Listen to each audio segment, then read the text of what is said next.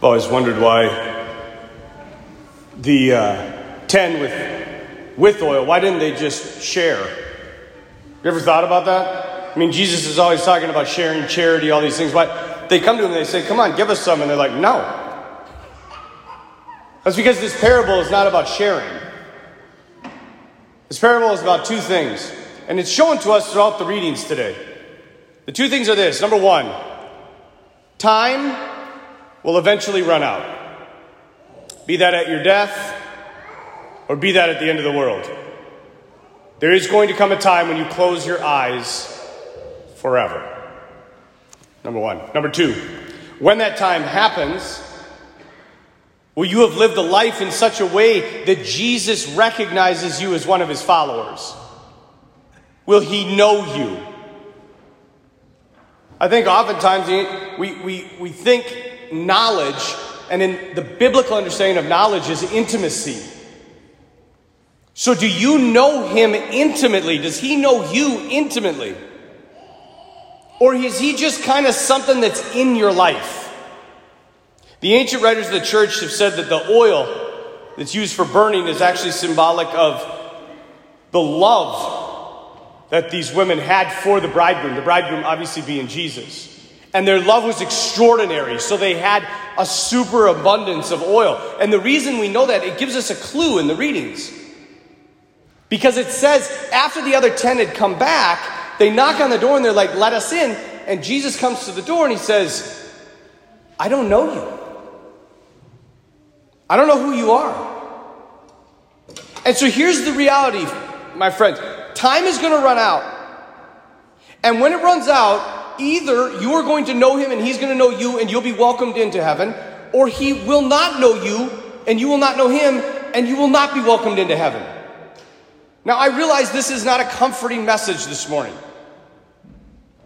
And I wish, I wish that I could come up here and say, you know, Jesus, everybody's saved, so who cares? At the end, when time runs out, he's just going to have his arms open and say, Get in here. Let's have a hug.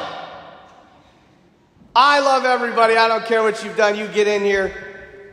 I know you haven't repented from anything. You get in here too.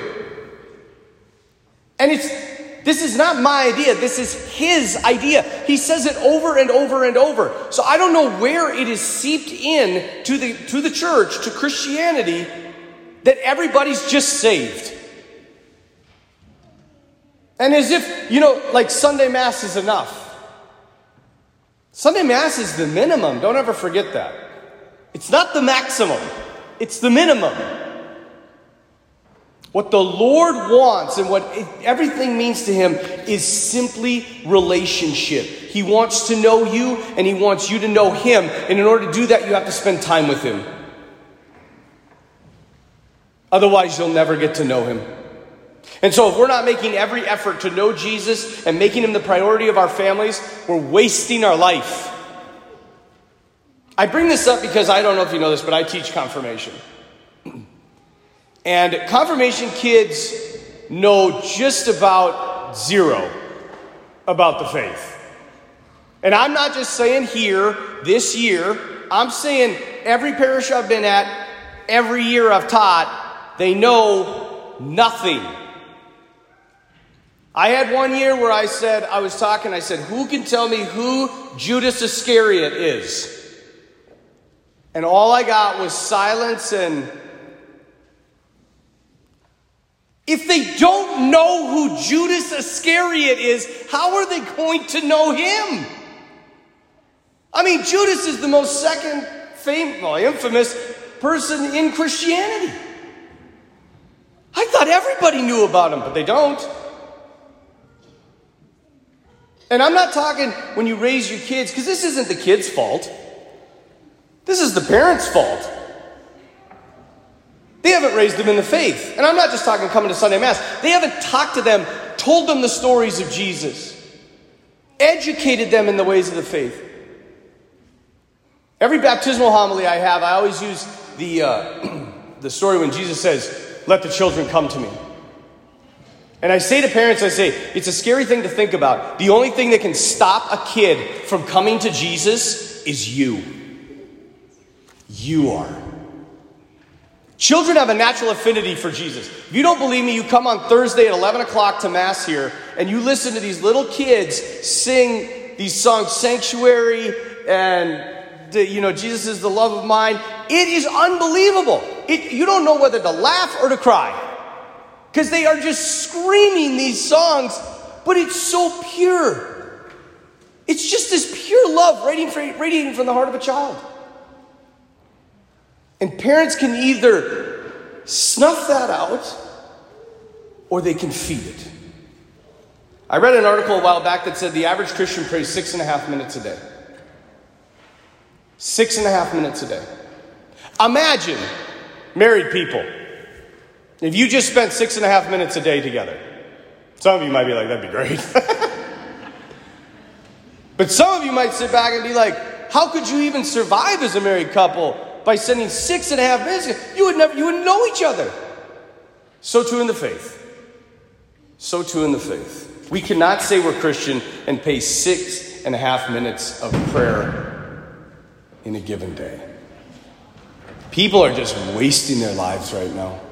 And the world fuels it. You got people addicted to video games, TV, Netflix, social media. And these don't bring relationship, these bring division, these bring isolation. I was out walking the other night praying my rosary.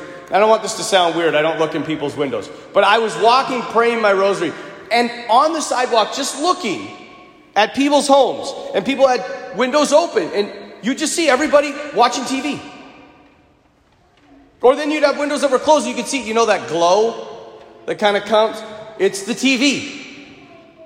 Everybody is watching TV. How much time do you spend in prayer versus how much time you spend watching TV? We wonder, when I, I, I talk to people all the time, they're like, Where is God in the midst of all this? And I say, Where are his people? God works in and through us. He tells us his great ideas, and then we go out and tell the world about it. If you're not listening to him, he can't get his way. The bulk of America right now is listening to the TV. And we wonder why our country is a mess. And what are we doing? What are we doing to, to push back against this? As far as I can see, we complain. Everybody diagnoses the problem. Any one of us could sit down in here and over one beer, it wouldn't even take more than one beer. Over one beer, we could, we diagnose every problem of America. But what are you doing about it? What are you doing about it? Are you complaining, see, can you believe all that out there? Or are you going to sit back and say, you know what? I am part of the problem. I'm doing what everybody else is doing. God called me out of the world and I'm in it. There should be something noticeably different about us. Ever since the election, all I hear is complaining. Complaining, complaining, complaining. How did this happen? How did we get here? You want to know? I'm going to tell you right now. We let it happen. This is a Christian country. Christians got complacent, they stopped praying, and they let the secular world take over. That's exactly what happened. We were founded on Christian principles, and we got complacent and we lost them. It's our fault. And so the remedy, the answer to the problem, is us. When you and I start stop paying attention to all of that and start paying attention to that, that's the difference between a secularist and a faithful Catholic. Did you know? This is interesting, just found this out. Did you know of the 22 major civilizations in the history of the world up to the present time? 19 of them have caved from within. Only three were attacked from the outside and brought down. 19. And you know what happened? People just lost heart. They gave up. They put down their swords. They raised the white flag. They turned over everything to the government. It will be no different with our nation unless we do the one thing that actually matters. And Jesus tells us what that is. He says in John's Gospel, This is eternal life. That you know that He knows you, Father, and Jesus, whom you have sent. That's the answer. Relationship with Jesus. Did you know there is only one place in the Bible, let's say in the New Testament, where Jesus asked for something specifically for himself? He asked his disciples to do a lot of things go out, preach the gospel, this, that, that. There is one place where he says, just do this for me. This one thing. Anybody know what that one thing is? No, Deacon. What is the one thing he asks? What? Raise your hand. I got, I got to see it. There we go. Stay awake and pray. For one hour. Could you not stay and pray with me one hour? And you know what? They didn't. They didn't do it. And you know what happened when the authorities, when the Jewish government showed up? Guess what they did? They ran. They ran and they let him be crucified. And we're running. We're running, and he's being crucified again because he said, I am the truth, and truth is being snuffed out. If you and I want to make a difference in this messed up world we're living in, stop complaining and start praying. One of the greatest things that we have at our parish is Eucharistic adoration. Eucharistic adoration. We have two days Tuesday and Thursday, with a combined total, I think, of 13 hours that we need to fill. We ask for two people for each of those hours. That's 26 people, 1,200 families. We can't find 26 people to fill those hours. How is that possible? And this is not an indictment, this is an encouragement. I wish we had perpetual adoration, and we got the numbers to do it. But do we have the desire? Or would we rather sit at home and watch the news? Do we care more about who won the voice? Which Kardashian is the most messed up?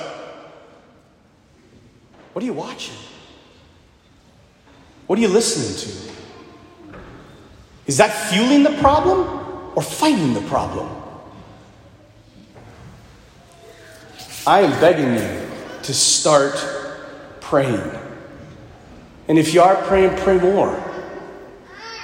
In the end, as I said a few weeks ago, I have allegiance to no political party. My allegiance is to Jesus Christ. And He is still on His throne and will be till the end of time. And either you side with Him or you side with the world, which means either you're part of the problem or you're fighting the problem. I want to read a, a quote I've read before. It was life changing for me.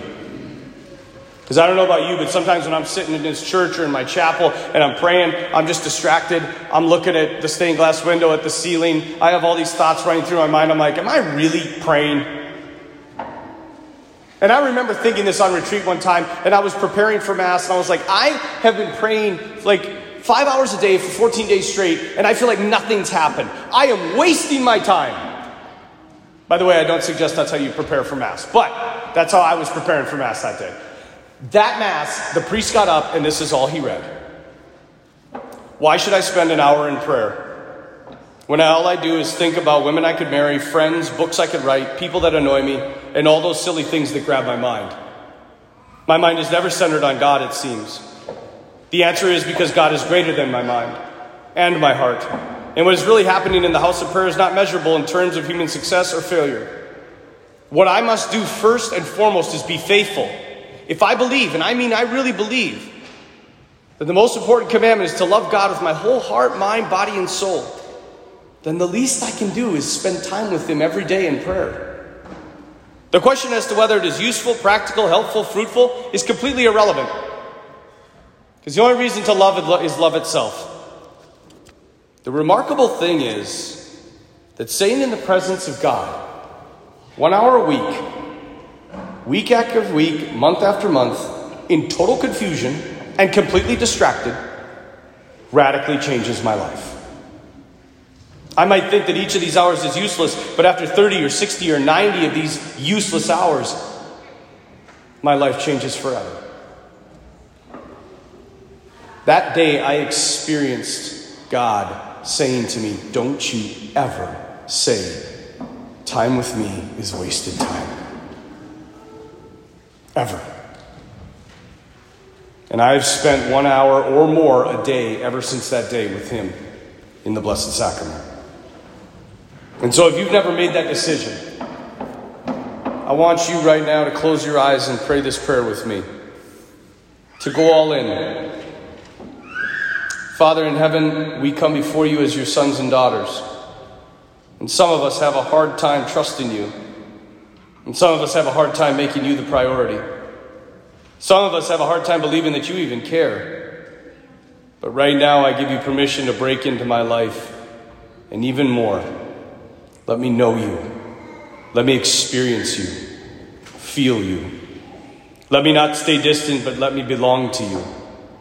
Give me the grace now, so that at the end of my life I can hear your voice speaking my name and saying to me, I know you. Now enter the kingdom forever. Amen.